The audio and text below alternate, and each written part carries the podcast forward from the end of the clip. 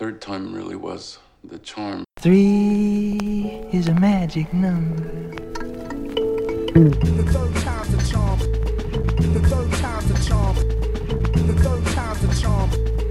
The third time's the charm. Top of the morning to y'all, and welcome to Third Time's a Charm, the show that takes an in depth look at the third installment of a franchise. Today's movie is Leprechaun 3 from 1995, directed by Brian Trenchard Smith. I'm your host, Mike Omanzi, and welcome to this very lucky episode. It's March, it's St. Patrick's Day, and there just so happens to be an Irish themed horror franchise that's made it way past part 3. And today, I have the help of the official Third Time's a Charm horror consultant, Dan of the Dead Cologne. Dan and I had a lot of fun diving into the entire Leprechaun franchise, but especially part 3. It's a film I kinda adore, I'm not gonna lie, it's a lot of fun. But before we get to that, you know the drill. It's time for the show within a show. No part 3.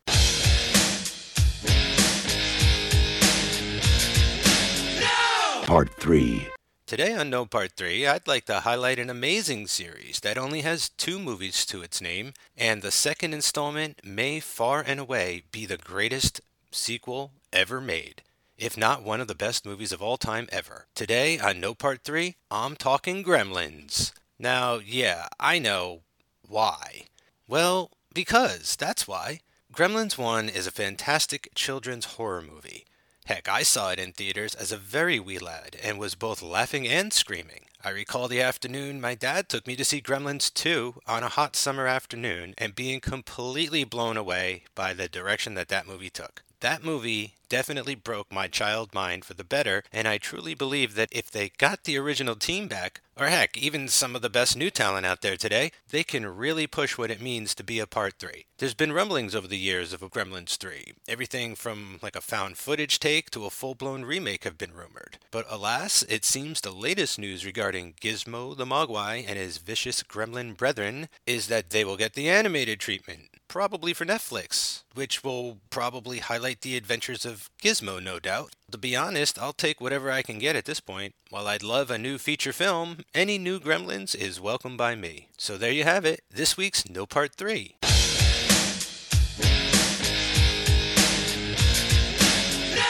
Part 3. So now we're going to Vegas, making a wish and hoping it won't cause harm. It's time for not one, not two, but part three of the series called Leprechaun. One little, two little, three little leprechauns. Four little five. Little six. Little leprechauns.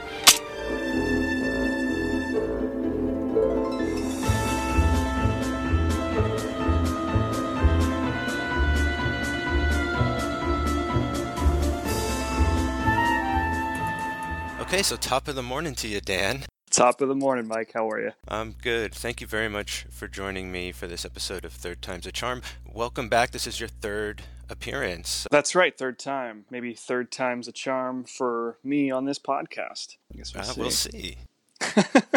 the first movie you were here for was Halloween 3, and then you were here for Leatherface, Texas Chainsaw Massacre 3. And you're back here now because you are the show's official horror consultant, Dan of the Dead. So we're here today to celebrate March and St. Patrick's Day and talk about Leprechaun 3.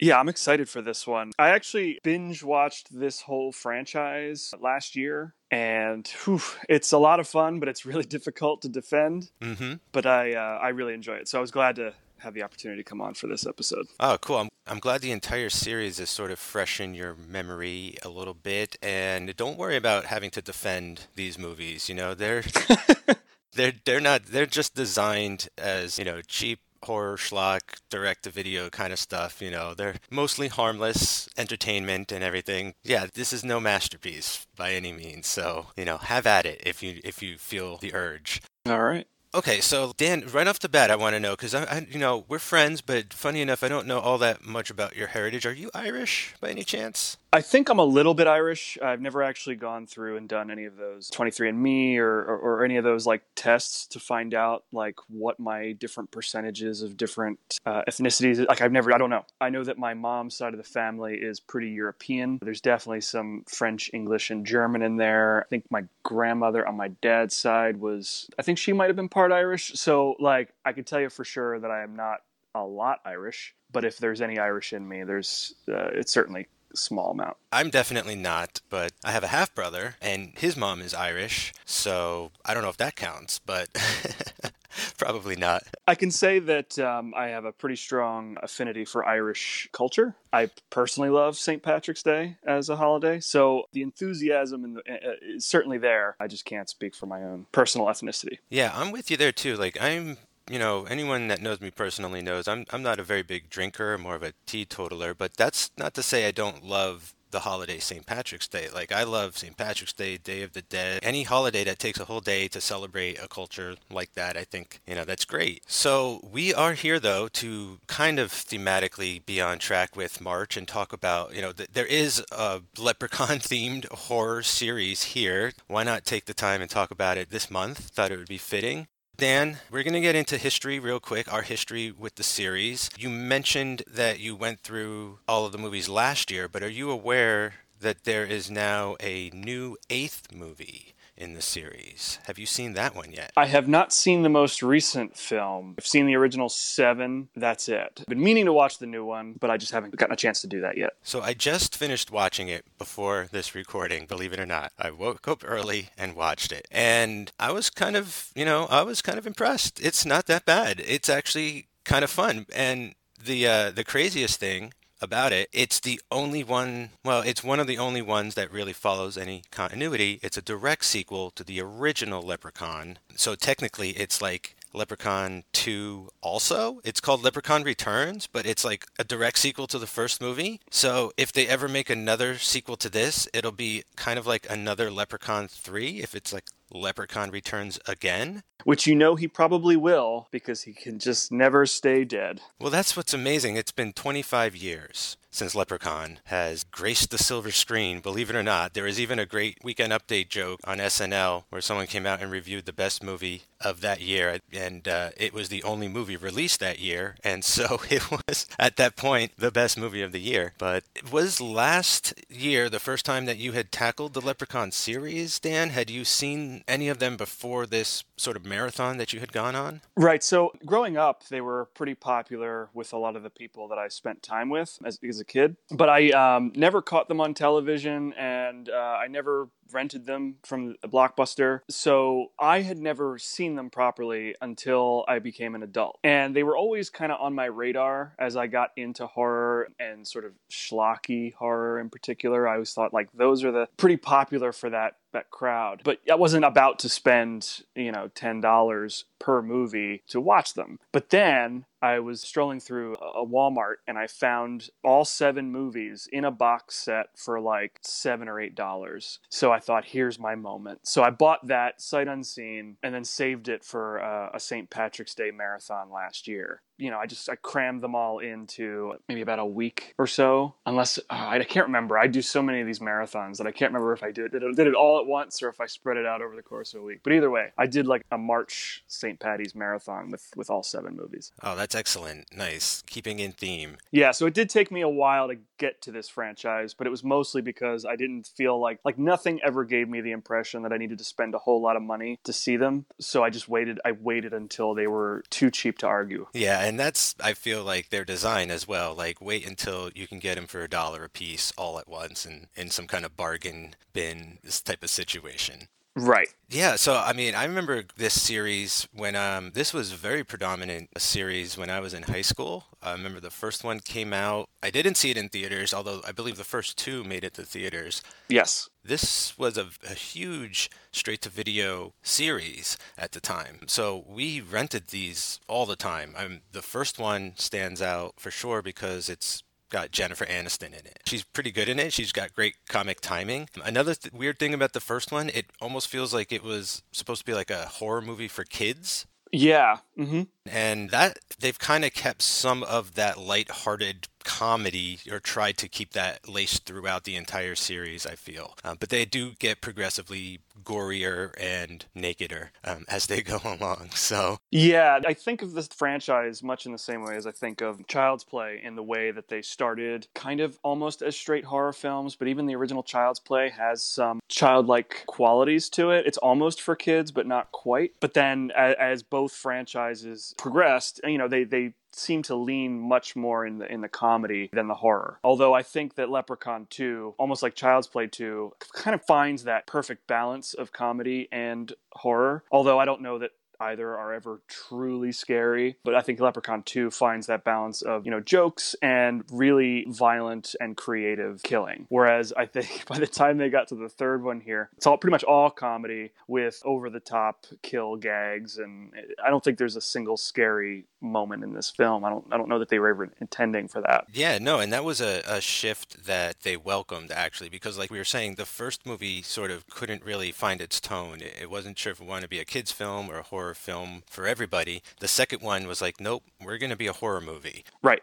And I remember sitting down to watch the second one and being like, what's this? Because it takes place in Hollywood. Like, I don't think any of them take place on St. Patrick's Day, which is kind of a missed opportunity. But it has something to do with Houdini's tree and this tour guide and everything. And I'm like, okay, they're going off in their a new direction. They're trying to sort of reset things. And you're right, it was sort of just focused on horror at that point. By the time we get to part three, yeah, can I just make a pun and say all bets are off? Yeah, it's it's just balls to the wall, bad puns, goofy gags, just absolute ridiculousness. And that's I mean that's the appeal of this particular movie. Yeah. It's total it's total garbage, but it's it's so aware of that and it's having so much fun with what they're trying to do that like it's hard to um to fault it for that. Yes, exactly my, my feelings too. And a reason for that is that this is the first time that the series did not get a theatrical release. It, this is a direct to video release. It was something like $2.5 million to throw this whole thing together. And I want to know where that money went because it's not on the screen.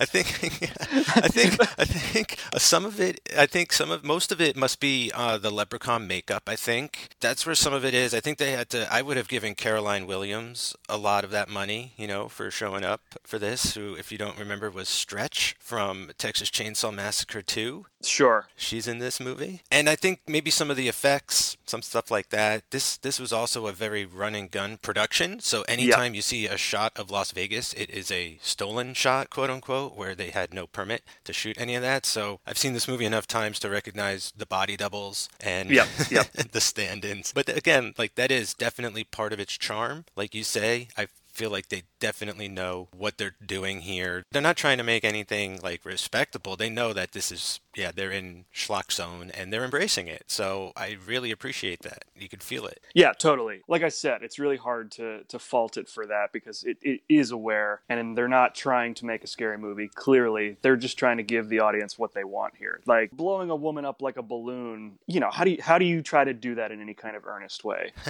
Yeah, You can't. No. So it's it's probably wise on their part that they decided to lean into the comedy the way they did because they just didn't have money to be pulling off any kind of legitimately horrifying set pieces. I think that's probably my guess as to as to why this movie is the way it is. and we'll get back into it in a minute. I want to I want to just sort of go down the line for the rest of the films real quick, but I feel like they really find a way to sort of embrace the kills in a way, like the idea that they wish for these things that are considered sort of sins, and then those sins are sort of turned against them, and there's sort of a real leprechaun as the movie Seven thing going on here. Sure. Yeah. You know, they, they find clever ways to exploit the different angles of the premise and everything. Well, it, it felt like when they were writing the script for this movie that they came up with all of the different like deaths and built a movie around those scenes. I don't know if you felt this way, but there's almost no exposition like the, there's no character development. Like these characters are the broadest most cartoony characters i've ever seen. Like you kind of get everything you need in the first couple minutes and like oh okay this is the sleazy casino owner. Okay this is the, the middle-aged woman who you know might have been a showgirl. Now her career's in the shitter. You got this kid going to college and he needs money. We don't know why but he gambles it all away. So now you know like it's just there's no complexity to any of these characters. You get who they are in the first couple minutes, and that's it. The rest of the movie is just getting from kill to kill to kill to kill to kill in as, as straight a line as possible, whether it makes sense or not. They just want to get from one scene to the next, and I think that you know, because by this time we're in the third movie. How much more do we need to learn about the leprechaun?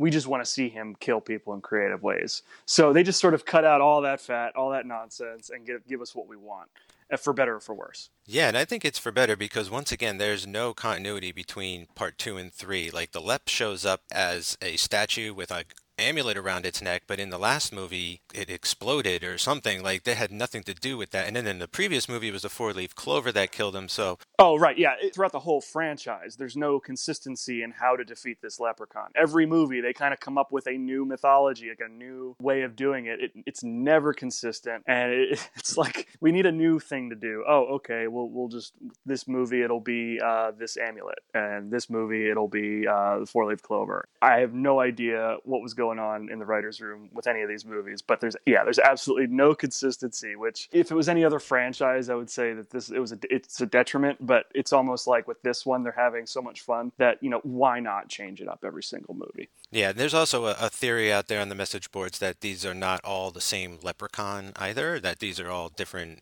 incarnations played at least the first six versions by Warwick Davis. So that's out there on online somewhere. But you're right. I think this benefits very much by cutting all the crap. Like you say, like the, the characters are pure stereotypes. There's no depth to anything. There's no development. It's just trying to have fun, trying to have creative kills, and just trying to get through these 90 minutes basically which is great for sure and, and i really like the las vegas setting because as a narrative it almost reminds me of an episode of tales from the crypt where it's like these little morality tales woven into this larger story. So everyone kind of gives into their base impulses, then pays for it later, you know? Yeah. Which is kind of cool. I just want to go down the rest of the line here. Next up is Leprechaun 4 Leprechaun in Space. So, you know, if that doesn't give you a sense of where their head was at and what they're trying to do, I think you get it by that point. And eh, surprisingly, the same director returns for that. So he did back to back three and four. They kind of serve as a nice double feature if you're ever in the mood for those. But that is something that I always enjoy when a franchise gets to the mark that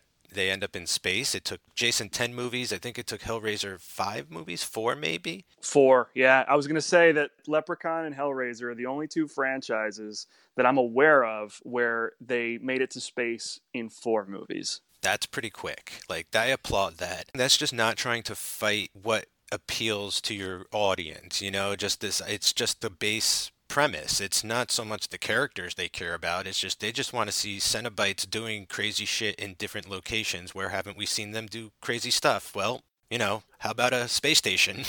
I, I, would make the argument that it's more disappointing in the Hellraiser franchise because so much of that, of those like first two movies, and I think I'll even say to a degree the third movie, is pretty good, legitimate horror none of it was really played for laughs. Uh, in the third one, we do get the Cenobite with the you know who shoots CDs out of his face, which that's admittedly ridiculous. But I mean, the, those first two Hellraiser movies are uh, incredible and legitimately scary. So I think that for them to get to space in four movies is a like that is a really steep decline. Whereas Leprechaun it was always Destination Moon for Leprechaun, right? Yeah, like it was. It was almost. I think even in the first one, there had to have been a, a, a degree of self awareness where they knew that it was silly, even if they tried to play most of it for legitimate scares. So yeah, I would say that space was almost a, a, foregone conclusion for the Leprechaun franchise, whereas Hellraiser, it was like ending up in the bargain bin somewhere. You know, like not where not where they ever intended it to go, but you know, there it was. And then I mean, they did try to make up for it by by also telling an origin story. So Hellraiser Four does take place in space, but it also it takes place like years in the past, setting up the origin of the of the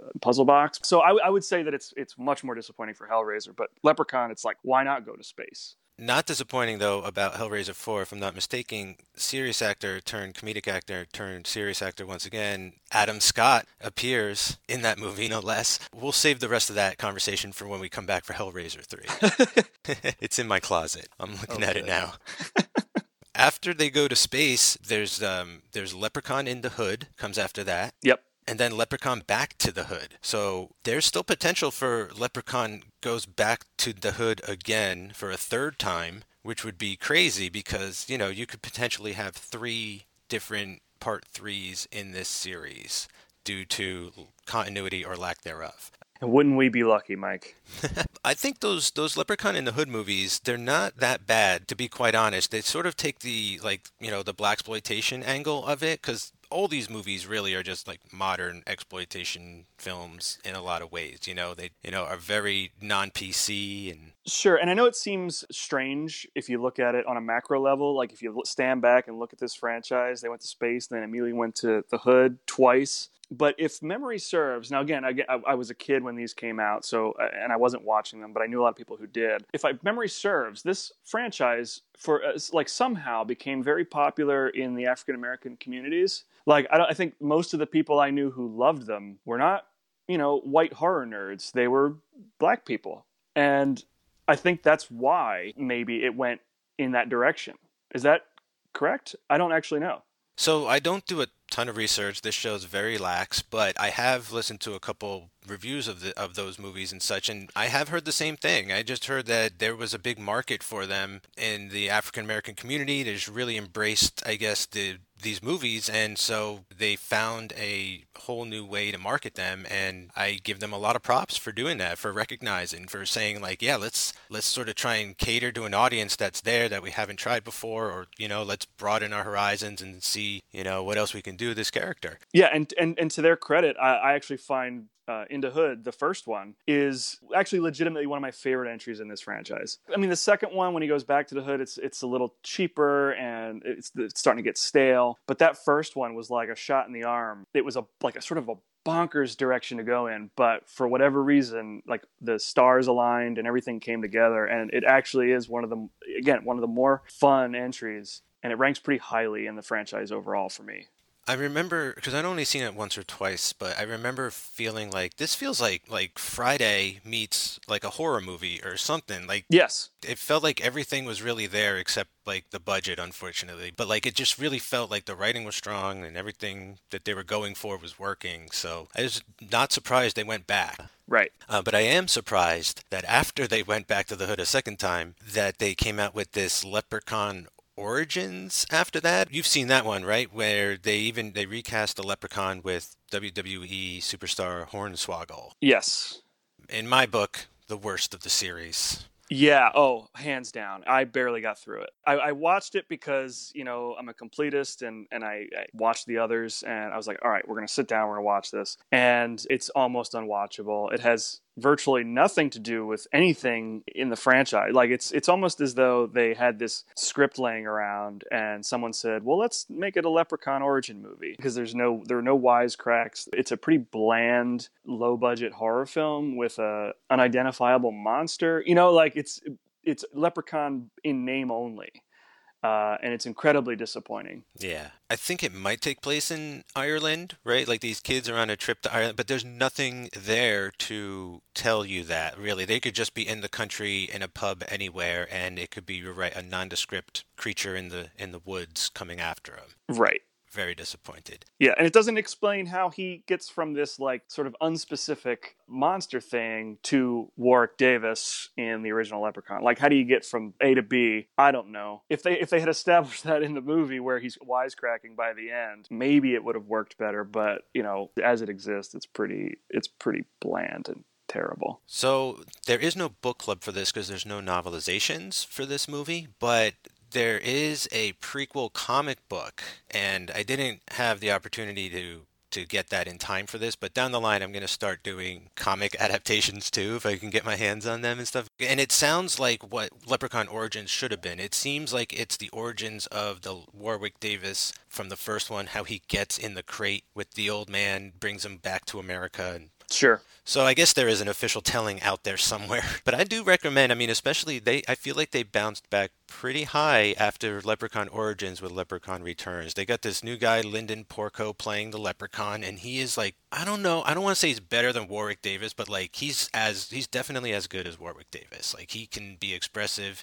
He's funny. He's agile. Like he really played it really well. He was not the problem with that movie. I'll tell you that. Oh, I mean, and he looks pretty good too. Like I'm looking at photos from Leprechaun Returns, and like he looks good.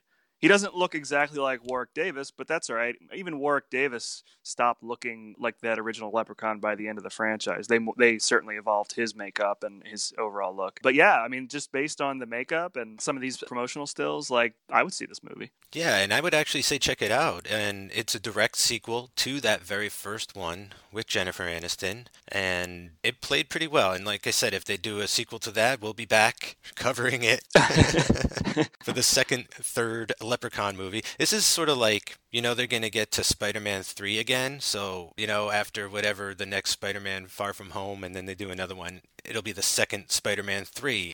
But let's get to Vegas now that we've recapped the entire series. Vegas, baby. Great setting for a Leprechaun movie. Yes. Have you ever been to Vegas?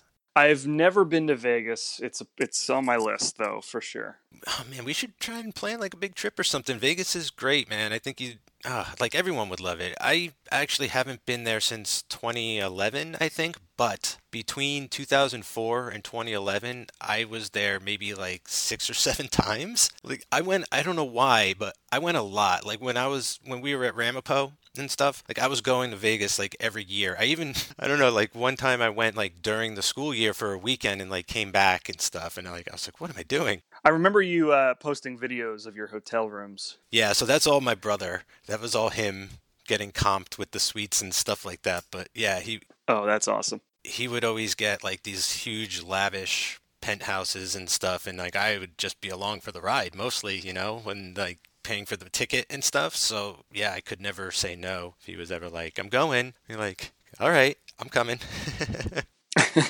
yeah, that place is a blast. And I don't know, like Vegas here is adorable in the movie. Oh yeah.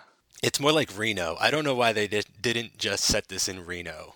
It, it would have had the same impact. You could have had just as much sort of gambling craziness going on. Right, but yeah, because the the casino in this movie, the Lucky Shamrock, is the shittiest casino I've ever seen. Yeah, and if you've seen reindeer games, you've seen a better casino portrayed on film.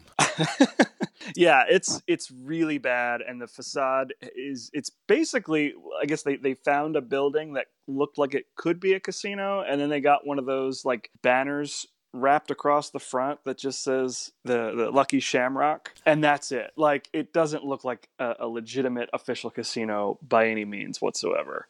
And that's because it's not. Yeah, It was shot mostly in Los Angeles or California, and that's a hotel. The main point is that like everything is basically shot in California, it, and then they went to Las Vegas with like a very small B unit and shot all of this sort of like stolen material and all you know all the cutaways, all the exteriors, all the Right. casino stuff, and all that kind of thing. But anything that the main characters needed to interact in was not shot in Las Vegas. So yeah, that's not surprising at all. I think the inside of the casino looks all right. You know, all things considered. It looks like a casino, but it looks like a really low rent casino. Like it looks like if it's a Vegas casino, it looks like it's the casino that's all the way at the end of the strip where nobody goes. It's hidden behind a few other casinos. Yeah, it doesn't look like the sort of place where anybody who has any like legitimate cash would go to gamble. No, this is where Hunter Thompson hides out while writing Fear and Loathing. It's like that kind of place where it's completely hidden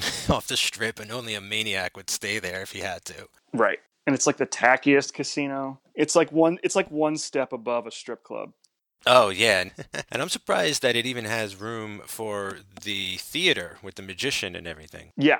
And so this movie basically takes place in two locations. Most of it is at the Lucky Shamrock Hotel and Casino, but the film opens at a pawn shop. Yes. This guy's coming into the pawn shop. He's got Lucky tattooed across his hand. He's missing an eye, missing a leg. He's got like a, he's missing a hand. Obviously, the leprechaun has been fucking with this guy big time. And sure enough, he's got the lep in a sack. And he's been turned to stone, and there's like an amulet around its neck. And the guy wants to pawn the leprechaun statue. And I'm like, all right, okay, what's happening here already? First of all, I'm just a little thrown because the leprechaun's a statue with a medallion around its neck. Yeah, it, like we said, it doesn't have any sort of continuity from the last film, but presumably this guy encountered the leprechaun and somehow managed to turn him to stone. I don't know that it, it's completely necessary to know how this happens. I, I mean, this guy is like the, the most stereotypical, unlucky person I've ever seen. Like, he's missing two limbs and an eye. Like, Yeah, total Looney Tunes. it's laughable. Yeah, it's exactly. It's the most cartoonish, laughable, unlucky person ever. And of course, he's got the lucky tattoo. You know, like none of it is realistic by any means. It's amazing. The next character we meet is Gupta. And I just want to say a quick word here. I don't want to get too heavy on this podcast or anything, but I couldn't help but notice that basically the actor who plays Gupta and Warwick Davis are the only two sort of non white, normal sized people in this entire movie as far as like actors and characters go. Right. You know, Warwick Davis plays a deformed creature who's trying to kill everybody, and the Gupta character is savagely tortured for half the movie until he dies accidentally by the leprechaun. And so I just, you know, I'm aware that this is not great representation in this film, Nope. but I also feel like the movie's aware as well. And it was 1995, it's not going for that, but it's just trying to sort of make fun with what it can work with. So, you know, I just had to say that. It was on my mind. Sure. Yeah, no, it's totally uh, poor representation. I mean, the white characters aren't portrayed as great either, so I could say that. They're all assholes that get what they deserve for the most part, so there is that. Right. And Gupta, to his credit, does kind of hang in there for a while. He gets a fighting chance and, you know, he gets more to do, arguably, than some of the other white characters in this movie. So it's mostly bad, but there there are some kind of redeeming features, you know, with him in particular. But yeah, you're right. It's it, it could have been way better. I feel like, almost feel like if every character had been white, on, like I wouldn't be so kind of uncomfortable with it. But Yeah, it just we wouldn't have it wouldn't stick out so much. right, right. Yeah. So Gupta, like, he gives this guy twenty bucks for the statue. I was like, Yeah. dude, I guess he just wants to get it off his hands. Well, sure, and also he's got to think about his own, like what he's going to be able to get for it. Who's going to want it? Yeah, this is the age before Pawn Stars. So, you know, Rick and his crew haven't been around yet. Or if they are, they don't have a TV show. Right, and I doubt Gupta had a guy who could tell him all about, you know, Irish medallions. Holy and- shit, and that would statues. be amazing. if he's like, I got a guy I got to call in. Can you hang around for 10 minutes? He'll be right here. he has the next best thing, Mike. He has a specific CD-ROM on folklore and, and legends conveniently placed in his computer desk. You know, just the exact thing he needs to teach him all about leprechauns. this was fantastic. Yeah, so he doesn't have a guy, but he does have that conveniently placed CD-ROM with all the information. So this is great, Dan, because I remember as a high schooler in 1995, you know, I was like a sophomore or something, and really, I wasn't online like that. At the school, the school had CD-ROMs. I mean, they weren't this bad. They weren't like this, but I mean, yeah, like I remember encyclopedia on disc and all that kind of thing. I mean, I had a set of encyclopedia at the house, but I mean, this is a great example of just uh, movie technology trying to get things right. But this is kind of like right in a way. Like CD-ROMs were this dumb and useless. I feel, or like they could be this cheap and uninformative and poorly done. Oh, for sure. Yeah, I mean, I'm I'm a little younger than you are, but I, I definitely had CD-ROMs like this as a kid when we got a home computer and we had you know Windows. That was a big deal. And then so like I was playing a lot of games and I had a, a, a whole encyclopedia set on CD-ROM. Like I just made it under the wire for this, so it's kind of fun to look back and see what technology used to be for sure. Legends and folklore. Le.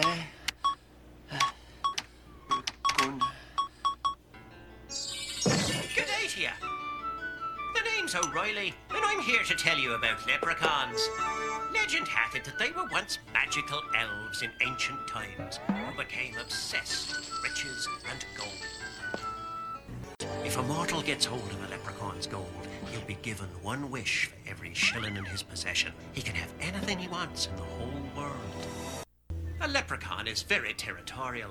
He can never tolerate another leprechaun crossing his boundaries.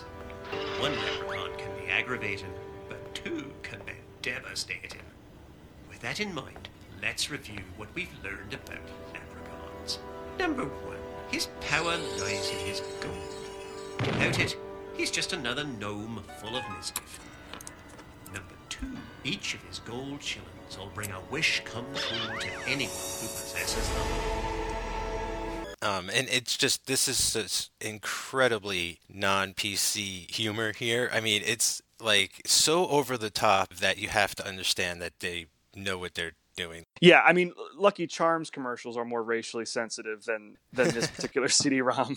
But those aren't R-rated movies, so they could. That's what they're pushing here. But this is what I'm talking about. You know what I mean? Like as far as it's being a like a modern exploitation film. That's what the direct to DVD, direct to TV market was in the 90s. There wasn't really a driving culture then. All that stuff was just getting released to blockbusters. right. So we got to talk about our star-crossed lovers because here we are introduced to Scott and Tammy. Yeah. And holy shit! I mean, maybe not since Nick Cage and Elizabeth Shue have there has there been a story about two people in Vegas who belong together more. Do they? because the, their chemistry right from that first scene is just so uncomfortable. You have to do some pretty intense mental uh, gymnastics to put these two together based on that first encounter. It's pretty, the dialogue is god awful. So it should work because basically Tammy is broken down on the side of the road on the strip hitchhiking and Scott is like all distracted by the big bright lights and almost crashes into her. Yeah. That's like the meet cute. But Scott is such a naive dope. Like this guy, like how did he even get a driver's license? Who would trust him to drive cross country himself to college? Like this guy, I don't believe he got into college. Yeah, no, there's no way. Just his his goofy one-liners are just terrible. If I would like if I was her and I met this guy in real life, like I would get the fuck out of there. Like I would find another way to get to work cuz this guy, he's not getting me there. It feels like something's off with him more than, you know, maybe he's from, I don't know, the Midwest and has never seen a big city Right. before, but that's Right. what they're trying to go for. Yeah, she is definitely a sort of streetwise, like, what? She says she's from like Chicago or something and she's a magician's assistant in, in Vegas right now and like that's her trade. Like, this Right. girl's more of like a go getter hustler type who would just you know use this kid for a ride yeah but i do not believe that she gives two shits after that like what is going on with him. Sure, and she talks about like sure she sort of makes reference to the fact that like she never got a chance to go to college and and I'm thinking if this kid can get into college, she certainly could have gotten into college. You know, like no absolutely it's almost embarrassing. But nevertheless, he gives her a ride to where she works, which is the Lucky Shamrock Hotel and Casino, which is where we're basically going to spend the rest of the movie. So now with the Lucky Shamrock, like the movie sort of like it opens up and we're going to meet all the rest of the cast and all the rest of the characters. We get the magician. We have Fazio, the magician that Tammy works for. Fazio. Fazio? Definitely based off of like Copperfield. Oh, for sure. Yeah, he's like a really god awful David Copperfield who quote couldn't pull a rabbit out of a pet store. And we also get introduced to Loretta, who I'm not quite sure, aside from a dealer, I'm not quite sure what else her role is here, but that's who Caroline Williams plays. I mentioned earlier Stretch from Chainsaw 2. Yep. I really love her. She's great. She's got a great attitude in this movie. I don't know, again, like I said, I'm not sure what her job description is, but I like that she's here in this movie. I mean, I have to believe based on her performance, like I like I think you're right. Her performance is pretty strong, all things considered, and just based on her performance and and based on her aspirations, I think she was very clearly a Las Vegas showgirl when she was younger in her day, and is now finding herself older her body's not what it used to be and now she is like resorting to dealing or uh, i mean she runs the roulette table like she's clearly fallen from what she believed to be like the prime of her life. So i mean uh, most of that is not there in the script but just based on her performance i think that's what you can infer from it. At least that's what i got from it. Yeah, and I think also later, based on her wish, like that kind of comes a little more into clarity. Like, you know, she definitely used to run shit on the strip to some degree and feels like because of her age, she might have fallen off a bit. yeah she's clearly got like a long standing relationship with the owner of the casino like so she's been around for for years Yes, the owner of the casino, Mitch. this guy, I mean, I recognize him, but I don't know him from anything. But he's just one of those guys I feel like I've seen in, in tons of stuff and TV and everything, or just reminds me of so many other actors. And he runs the casino and apparently is just being annoyed by like two low level mob enforcers the whole time for money that never becomes clear. Yep, that none of that's clear. Two mob guys who may or may not be gay. I don't know if you picked up on that. No. I definitely got like a gay subtext to them. Okay. Maybe that one scene when they're talking about their underwear? Yes, a hundred percent. Okay. Yeah, I was watching this with my girlfriend, and, and she was like, "Do guys talk about that?" And I was like, "Not in my experience." Like, I wonder if that's the movie's attempt at hinting that there might be like some sort of homosexual chemistry going on there. But I mean, I don't know. I'm just I'm just inferring that. Yeah, those guys may as well not even be in the movie, really, because they ultimately serve no purpose in the movie, I think. Right, and they- and they're the only characters who are killed without really getting a chance. Like they never get a wish, you know, that that backfires on them. They're they, they're they show up in the one scene and then they're they're killed immediately, and like that's it. Which I thought was a missed opportunity. I thought they were they were colorful enough and broad enough that like they should at least get a chance with one of the shekels and make a wish that goes horribly wrong. And but no, they're denied almost all of that. Yeah, you know what I was thinking? They would hold on to the coin and make the same wish, and then the lep would sort of combine them, or some something horrible would happen at the same time to both of them. But you're right; it's off of the lep's mo for this movie that he kills someone who didn't make a wish or who wasn't trying to make a deal or some kind of thing like that. Right. Or I would even argue that they should have lasted till the end of the movie. Like they should have survived this movie because they're the only characters that I can think of who, maybe except for Tammy, but they're the only characters who aren't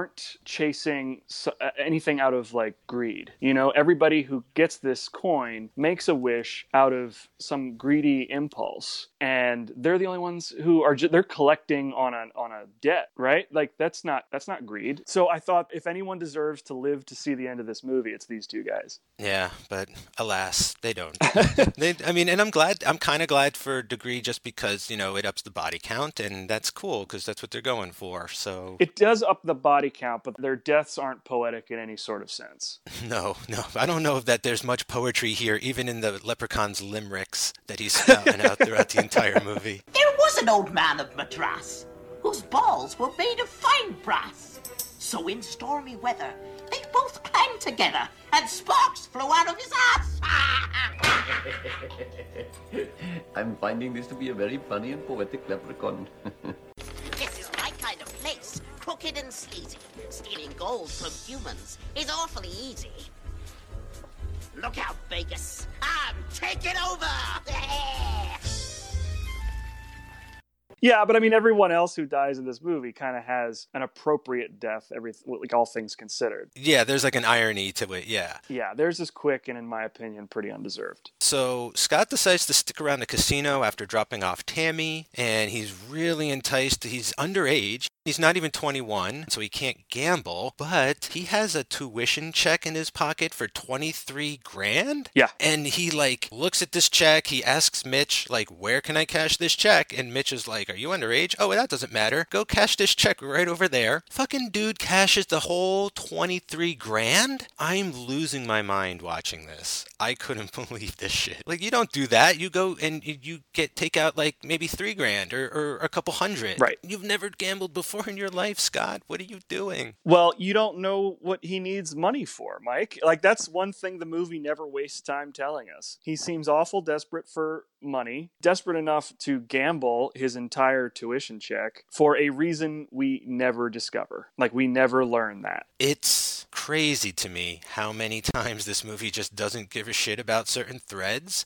and yet they're going to set up Fazio's flamethrower only to have that pay off and kill the leprechaun at the end of the movie. Like, I don't know if they were doing that intentionally to fuck with the audience or what, but it ultimately adds to the charm of everything. I'll give it that. Sure. So there's that great moment when Loretta is like using the magnet to make Scott lose at roulette, and he loses his entire tuition. Right. Oh, and this whole time we're cutting back to the pawn shop where the fucking leprechaun is torturing the poor owner to death. And we're just like cutting back and forth, back and forth. And Scott finally ends up over there to pawn his watch. But upon going in, no one's around and he finds the little gold coin. And then he sees the DVD ROM and he hears something about leprechauns. And I believe that's when he kind of randomly makes his wish that he wishes he is on a winning streak at the casino. Right. And poof, he's back at the casino on a winning streak. And the leprechaun is all pissed off, and that's what gets him out of the pawn shop finally. And let me just say that this whole movie, from the Leprechaun's point of view, like could have been avoided all this trouble if he had just been a little more responsible with his gold once he got it back. I'm just gonna say it's almost his fault that now his gold is missing because he just whips that bucket around and then, you know, leaves and of course one of the coins falls out. Like if he had really cared about that gold, he'd be more careful with it. That's all I'm saying. I agree with you 100%. I mean, why is he keeping it in a stupid cauldron that barely fits all of it in the first place? Like he should have some kind of safe that he like, you know, shrinks and puts in his pocket or something. Yeah. It's insane. but I guess those are some restrictions of being a leprechaun. It's like, yeah, you have all this power and shit, but like you really got to keep an eye on that gold. You know, you lose a piece, you're screwed. You get weaker, all that kind of stuff. oh, so then, uh, so if we cut, we actually get to see one of Fazio's shows next, Fazio? which you know, it's not quite the prestige, if you ask me. Oh, it's Gob Bluth level bad. That is perfect. I will become my dead father's body as I am lowered into his grave. All right, spin it back around. That father? Is, is he? Dad, Dad's dead? Just keep it together, Buster, and spin this back around. Oh my god! The card! The card! Something's gone wrong.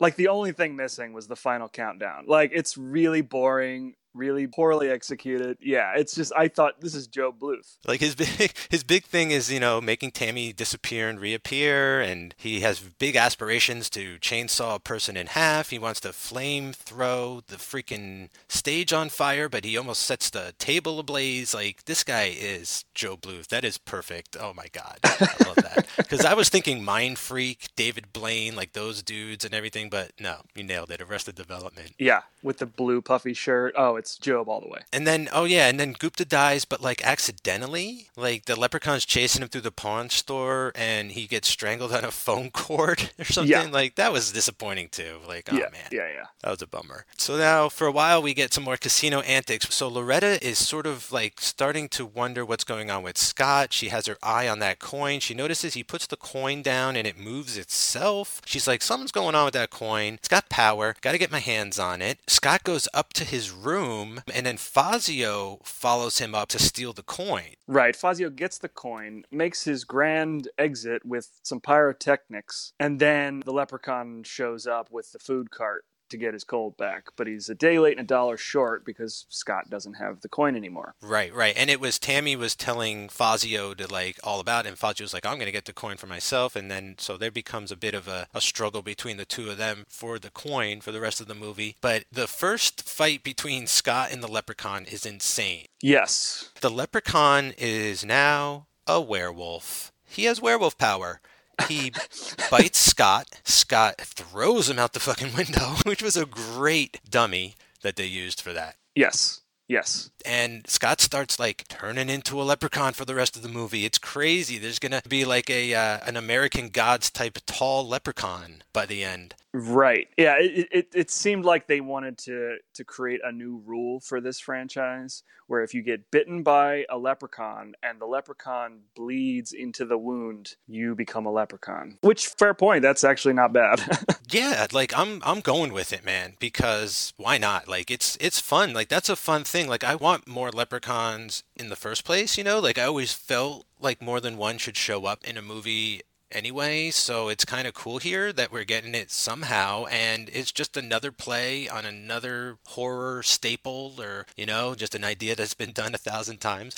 Why not just attribute all these werewolf rules to the leprechaun myth now? Okay, it's working for me. right. You got to be careful not to make it another, you know, Gremlins, but I think this is a pretty fun way to to do that. So somehow Mitch gets his hand on the coin and makes the first wish out of all of them because Fazio's like, I got the coin, I got the coin. And Loretta's like, give me that coin. And then Mitch is like, what's so what's so important about this coin? I'm gonna hold on to it until we get all those winnings back that uh, Scott got because of his wish. And Mitch makes like an accidental wish with the coin because no one understands the powers really. Right. And he wishes for Tammy. yep.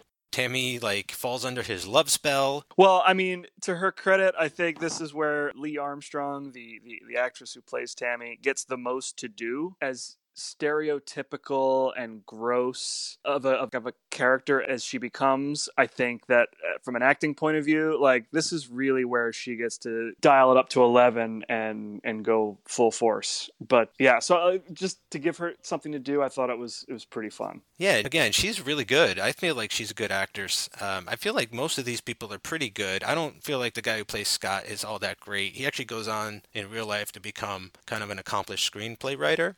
Right But yeah, I, I kind of it's kind of funny how she kind of turns on this sort of Marilyn Monroe esque sultry sort of seductress kind of thing because the wish is making her do that. right fun fact this was her last movie I think this was her only movie. was it her only movie Her last or her only, it's unfortunate because I could have really seen her going on to, like Jennifer Aniston got her career, and like a lot of people get their starts in horror movies. according to her IMDb, she did three movies. And in 1995, she did Leprechaun 3 and an animated film called Magic Island. So I guess after Leprechaun 3, she just didn't want to be on camera anymore and then uh, ultimately quit acting. Oh well, that's unfortunate. Yeah, I think is unfortunate because she's definitely one of the stronger performers in this movie. You know, I think she could have had more of a career, but maybe she just had a bad experience here and, and, and didn't want to. I mean, it could be that bad experience might have something to do with the next scene when she's in Mitch's neon dungeon dome of like crazy neon lights and shit. And it's like, I get we're in Vegas and Vegas is known for neon lights, but like inside in your own bedroom with like, it's a total sleaze pad. Yeah. Oh, he's got the um, the zebra print sheets and a big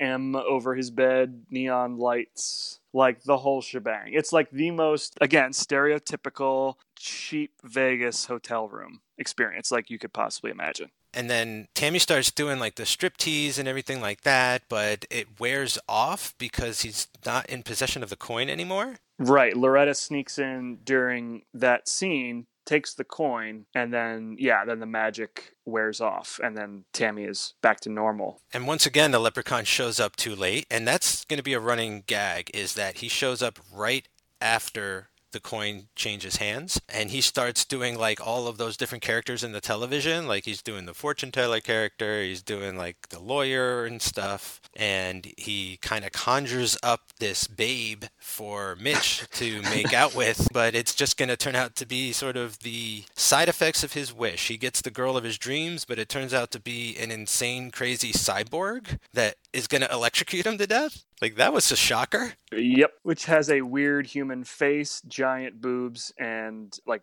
robot everything else. It's like a very early prototype of like a sex doll, I, I would imagine. Yes. Any part that isn't essential isn't covered, and you could see the exposed wires and everything. And I gotta say, that was a kind of that was a freakish, nightmarish vision. Yeah, I mean, I don't know if that was because it was a, a cheaply assembled robot or if that's what they were going for. I, it might have been an unintended thing because it just looks, again, so cheaply thrown together that makes it scarier. I don't know, but that thing is horrifying. And Mitch is dealt with. He's done. He's over. And Scott is having his own problems. He goes to get something to eat, and he just orders potatoes, potatoes, potatoes because he's turning into a leprechaun. Right. And then occasionally he will burst into rhyme and not really understand why. He orders every potato item on the menu, which was like french fries, baked potato, and a handful of other potato dishes. God, it's so stereotypical.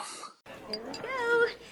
Baked potato, broiled potato, french fries, potato skin, potato salad, and uh, six potato pancakes. Anything else? There once was a lady of Totton, whose tastes grew perverted and rotten. She cared not for steaks or for pastries and cakes, but lived upon penis au gratin. Metallica. No, wait. White Zombie. I've got the album. Enjoy your spuds. What the hell did I just say? I mean, but that's you know they're really trying to be politically incorrect in this movie. Like that is the this is the day and age. This was 1995. Like politically incorrect was the show with Bill Maher was just starting. I mean, it was like in fashion for some reason for that whole movement to start happening. It was like, gotta be PC, can't be PC, you're too PC. Having listened to the audio commentary, the director definitely is aware of all of this, but he is also a seasoned exploitation director. Like, he knows what he's doing here. He is trying to offend people if possible, and that's just the type of entertainment this movie wants to be. And I think for that, it, it succeeds without being too negative. Like, it's it's bad, but it's not nasty, right? It never Right. gets to the point of like really mean or really digging that knife and twisting it in too hard. Right. Yeah, it, it always seems to have that playfulness to it, which helps for sure. Now, the next part is one of my favorite parts, and this is when Stretch finally gets the coin and she wishes for her beauty back. And I thought it was awesome because all they really had to do to this actress was take off her wig and take off some of the makeup and like just take off some of the horrible clothes and put her in like a different outfit because she's just she's already like really beautiful. Right. I wouldn't know if that was part of the gag. If it was like, oh, we hired someone beautiful who was like very difficult to sort of make not pretty, and then that way when she transforms, it's like, oh, she just got a haircut. Yeah, no, Katie, even Katie said she's like, this is like every like makeover shows where they just give them a new haircut and a better fitting bra. Like that's it. And it's great. Like she goes strutting through the casino. She's got like her confidence back. But Fazio gets the coin from her. But I think she's like, I don't need the coin anymore because I'm I got my wish. I'm awesome and I'm beautiful. Right. I don't think she fully understands that by losing the coin, she will eventually lose her beauty. Which I wonder if the reason that uh, Scott hasn't befallen a horrible fate is because he got bitten by the leprechaun. And now that he's transforming, he's sort of obtained some of the powers to keep him from dying from a curse or from a wish or something. Well, nobody actually dies as a result of their wish. They die because the leprechaun catches up with them. Yeah, but I just felt like they used his gold, and that was sort of because of that he kills you. Sure. I mean, he is paying for his wish in other ways. That's You could say he's paying for it the most. yeah.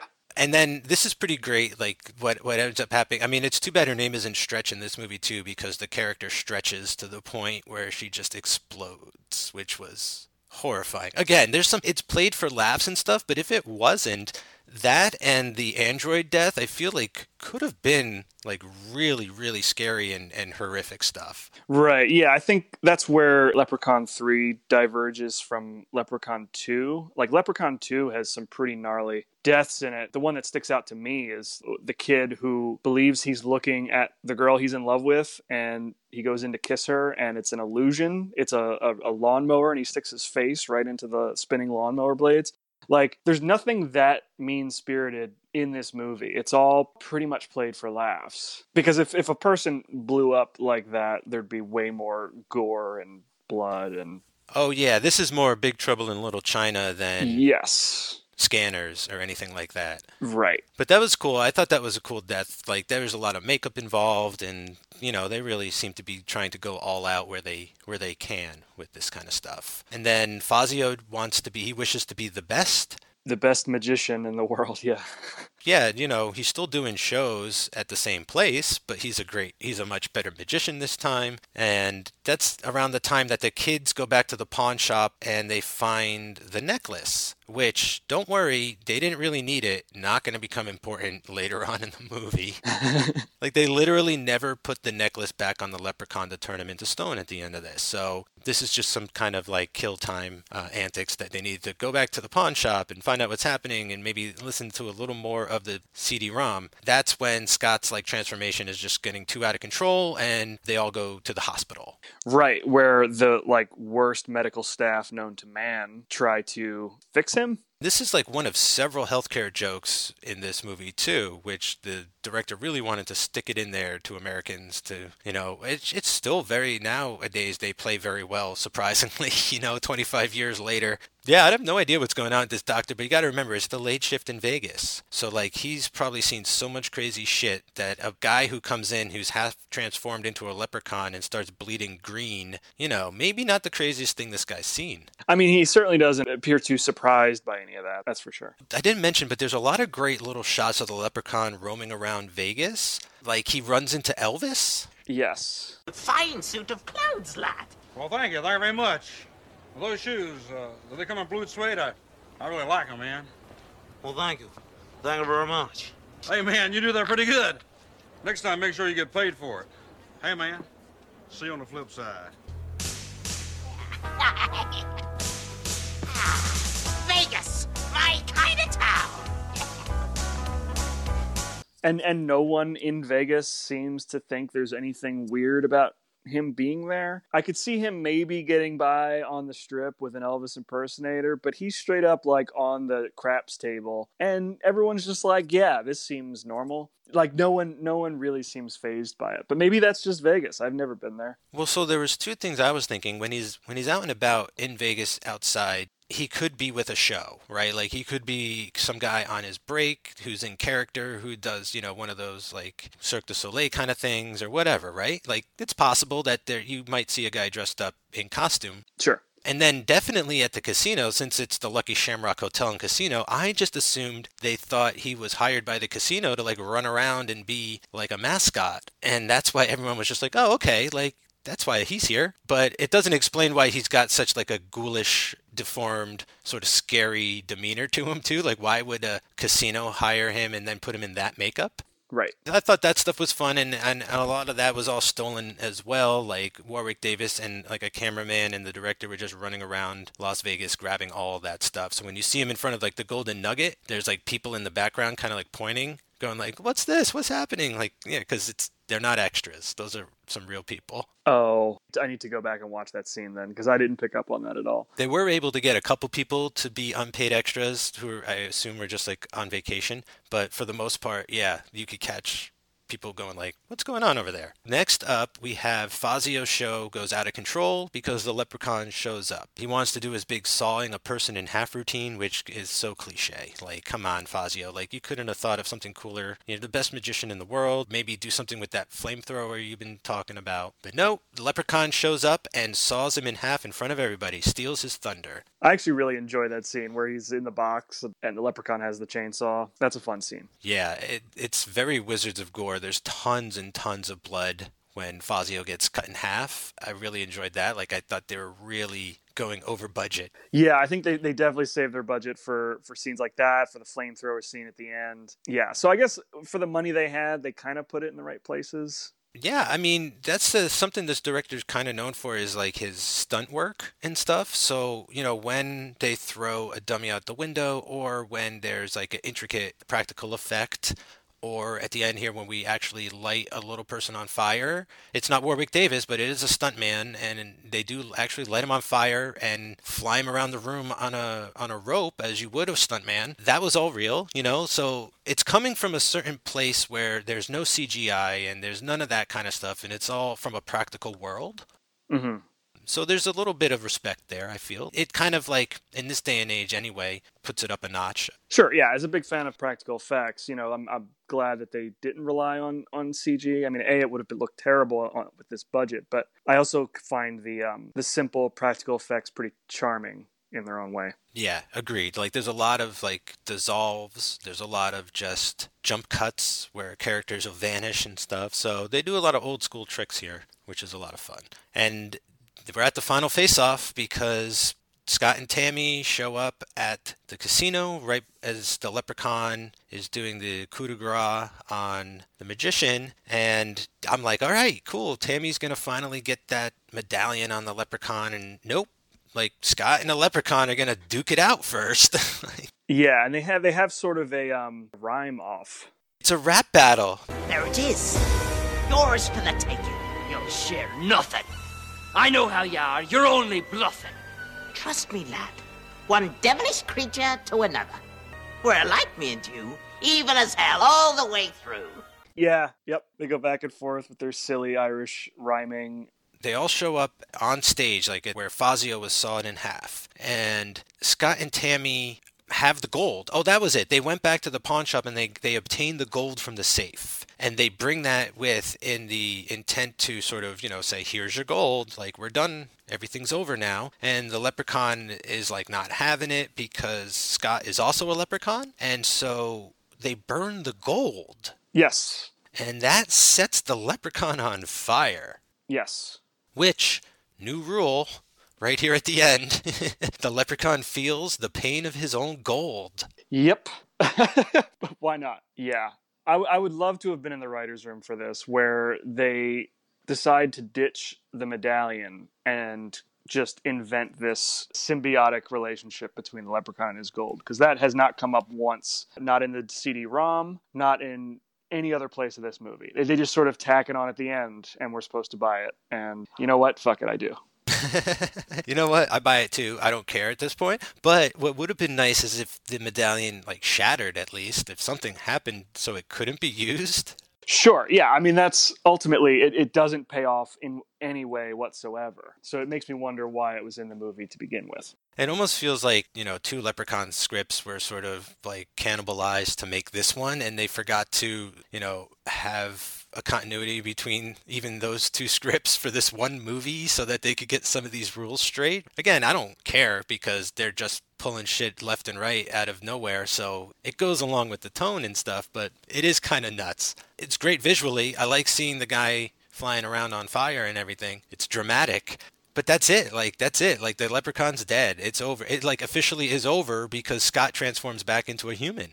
Right, which again, they didn't like read anywhere that if you destroy the leprechaun that you will return back to normal. Like none of this magic is explained at all. Which you know, the balls on these filmmakers for for not explaining any of this. I, I kind of have to admire it because, like I said at the beginning, I think this movie was just an excuse to kill people in a bunch of cartoonish, ridiculous ways because none of the important information is in here anywhere like even even that cd-rom you feel like it's going to be important like some of the stuff they learn but even that is completely useless. Yeah the only thing after like two or three viewings over the course of several years i could glean off of that cd-rom is that if you get two leprechauns in the same place they're very territorial and they will fight. But that doesn't necessarily foreshadow the idea that there's going to be two leprechauns fighting at the end of this movie or anything like that. Like it's very uninformative yeah. Right it's not useful information. It's the illusion of information. it's fake news? Yeah, it's. oh, man. Well, that pretty much brings us to the end here of Leprechaun 3. I don't think we're going to get Leprechaun 3 Part 2 anytime soon. No, probably not. But that would be amazing if we ever end up back in Vegas with this franchise and we have Scott and Tammy and we see what happened to the two of them after they walk off into the sunset. Yeah, I mean, in terms of American locations, because I mean, it's obviously the Leprechaun, so I would see why they would want to tell like stories in Ireland. That's probably the most appropriate place. But in terms of American locations that would suit this franchise. Vegas is definitely probably the number one spot. New York City would be another good one. Boston, maybe Boston, Massachusetts. Yeah, hundred percent. I'd like to see one take place on actual St. Patrick's Day, though. Yeah, that that would be good. Right. Think of the carnage that he could he could wreak on St. Patty's, where there's a bunch of. Well, actually, they did do something in was it the, the first Leprechaun in the Hood with um, another dwarf actor dressed as a leprechaun, but they do sort of play around with that. Oh, that might have been the second movie. Oh, was it the second movie? I know who you're talking about. The African American little person. He's in. Yes, Tony Cox. Yeah, so I think they kind of touched on that. Now I got to rewatch Leprechaun 2 because I don't entirely remember. I know he's looking for a bride. He's in Los Angeles. But yeah, like like a full blown like St. Patty's Day movie would be perfect. Oh yeah, it is. It is Leprechaun 2. He plays African American Leprechaun. All right. Well, you know, I wouldn't mind if they brought this director back too. He's already done two of them. Like, you know, I like his tone if they ever want to go lighter. The new one, Leprechaun Returns, I like it. I think it's actually technically and everything, it's better than this one because it's more consistent. It like maintains its tone a lot better and it's more of like a horror movie. Yeah. However, why not bring back this guy, Brian Trenchard Smith? I really just want to mention him for a moment here. So I did like a, when I found out that this guy directed Leprechaun 3 and I, I went through his IMDb, I did like a, a movie marathon. I watched a bunch of his movies before this one. Oh, wow. Because I, I'd actually seen some of them and I didn't know that he had done these movies or all of these movies. But I actually really like this guy. So he's British. He's born in London, England, but he did primarily most of his work in Australia. So like he's a real big exploitation director. Right. And has made like a bunch of grindhouse movies and stuff. Yeah, he's got some credibility. The movies that I'm familiar with are um, Dead End Drive In. Watch that. Yep. And uh, he, Turkey Shoot.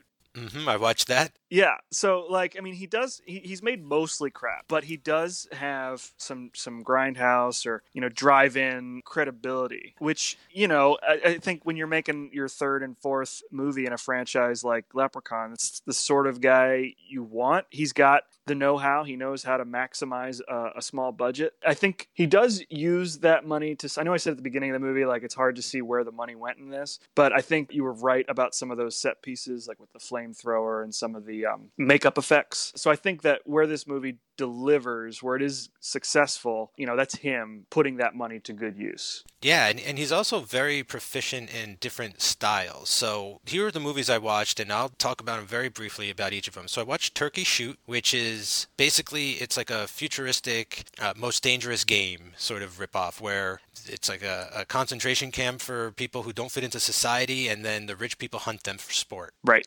very grindhouse. Then I watched The Man from Hong Kong, which is I think one of his best known films, which Dan I suggest you check out because it's got George Lazenby in it. Oh, no kidding. He's in there and then I watched Dead End Drive-In, which is a terrific sort of teen exploitation movie. I thought that was a lot of fun. Mm-hmm. Then I watched Stunt Rock, which is a, it's half sort of a documentary about a real life stuntman and half a sort of concert movie about a band from Australia. I think they're called like Sorcery. Okay. Half that movie's really good. I'll let you decide which half. Then I watched BMX Bandits, which is like a kidsploitation film. Nicole Kidman is in it as like a very young actress, and it's about three kids on BMX bikes who foil some robbery plans. It's pretty great. I recommend that. then I watched Night of the Demon 2, and both Night of the Demon 1 and 2 are tons of fun, but Night of the Demon 2 I really understood why they brought him on for Leprechaun 3 because it's got the same flavor. It's like got more money, it's got better actors and a better script, but it's the vibe is still there. It's just like a crazy horror comedy basically. Like I almost got like Dusk Till Dawn vibes from it at times and things like as far as how sort of clever it becomes. Okay. Yeah, and, and and that's kind of consistent with that first Night of the Demons movie. So I could I could see why they would tap a guy like him to make this the follow up. That that's yeah, that's a good pick. So this guy is good with like across the board. Like he is he knows how to do stunts, he knows how to do horror, he knows how to do comedy, he knows how to do kids films, teenage films, adult movies, you know? Like I'm pretty glad that like I went on such a deep dive with his stuff because there's more out there that I haven't seen and there's more out there that looks good too. And he's still working. So he's out there doing his thing and uh, I just really wanted to give this guy a little bit of props because, you know, you don't hear his name very often. And I don't know where you would, but I really think that you should. I really think that this guy should pop up a little more when you're talking about like the history of film, the history of quote unquote bad film or the or cheap movies or independent cinema or action movies or, or what have you. So just wanted to make sure uh, took a moment for this guy, Brian Trenchard Smith. Oh yeah, I I agree. 100%. So that's pretty much going to do it for today, Dan, unless you have anything on your mind that you really can't live without discussing further about Leprechauns 3, Leprechaun series in general, um, just Leprechauns in general, anything about St. Patrick's Day or March or anything you want to get out there before we hang up. No, no, I think we pretty much covered everything that I wanted to get to uh, as it pertains to this movie. When I first watched all these, I watched them all kind of clumped together. And I hadn't watched them in a few months. And then I rewatched part three for this podcast. And I have to say that based, because I look back on Letterboxd to see, you know, what I was thinking about it that first time. And I think watching it by itself, when it's not surrounded by the other films in the franchise, I enjoyed it a lot more because as I watched them in, in consecutive order, I was like, like it, it, it felt like a major, not a major, but it, it definitely felt disappointing that we had started off at a pretty good place. The sequel I like the most. The Leprechaun 2 is probably my favorite of all of them. And then the third one just felt like a nosedive. But when you take it out of that context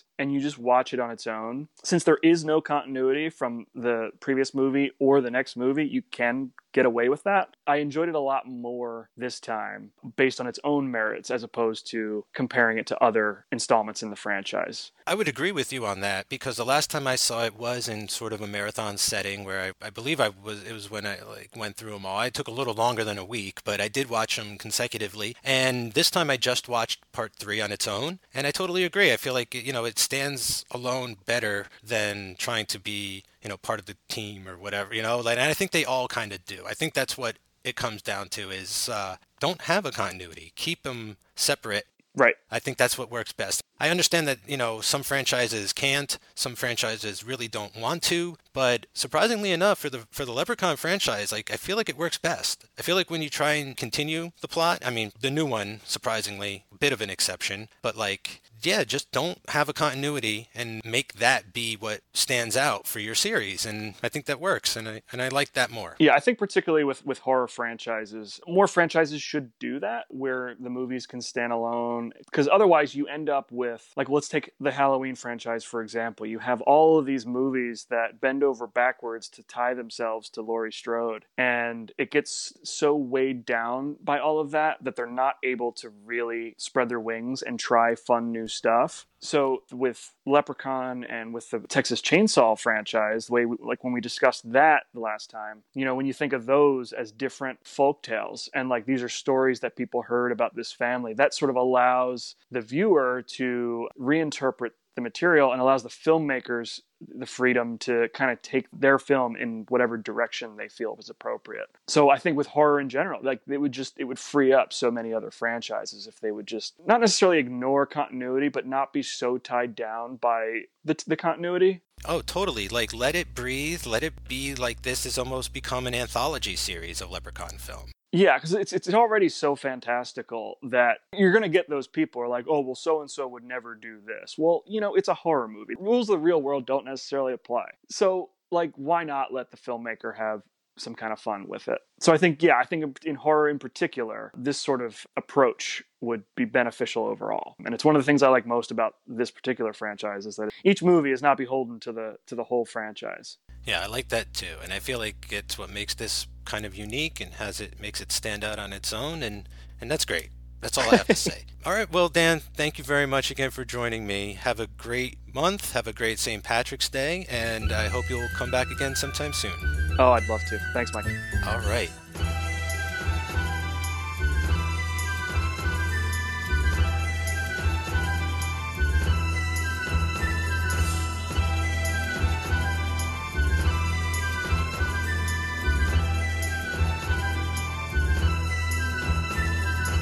That's going to do it for another lucky episode of Third Time's a Charm. I gotta thank my guest, the official Third Time's a Charm horror consultant, Dan of the Dead Cologne, for swinging by today to talk Leprechaun 3. Dan will definitely be returning one day soon, and maybe, just maybe, one day, it could be, for another Leprechaun movie. It's just a wish away. Be sure to check out the unprecedented three episode Fast and Furious Tokyo Drift crossover event. Catch Part 1, that's episode 25 of Too Fast, Too Forever. Catch Part 2, that's episode 41 of the High School Slumber Party podcast. And then, of course, Part 3, which is episode 17 of Third Time's a Charm. For all things Third Time's a Charm, please go to cageclub.me where you can find all the past episodes of this show as well as all the other great shows on the network. All for free, forever, forever free podcasts. Don't miss Joey and myself as we watch every movie in both Tom Hanks and Tom Cruise's filmography in a project we are calling the Tom Tom Club. Each week we alternate between Hanks and Cruise. That's Cruise Club for Tom Cruise and Hanks for the Memories for Tom Hanks. Two separate feeds, one incredible project. And that's on Fridays, which Fridays are for fun, so check that out. Write me at 3 at cageclub.me. That's T H R E E at cageclub.me. Any kind of criticism, uh, compliments, whatever, I'll read it on the air. It's all good. Don't forget to rate, review, and subscribe on iTunes and Stitcher and anywhere else that podcasts live all across the internet. They're a series of tubes that Al Gore created a long time ago. Look it up, kids. Go to facebook.com slash cageclub and cageclubpod on Twitter and Instagram to see all the fun stuff that the network posts up there. Check out our Patreon, cageclub.patreon, where you can donate a little scratch and control what we watch and review, if that's something you want to do. Well, that's going to do it for another episode of Third Time's a Charm. And remember to always bid on green and have a safe and happy St. Patty's Day.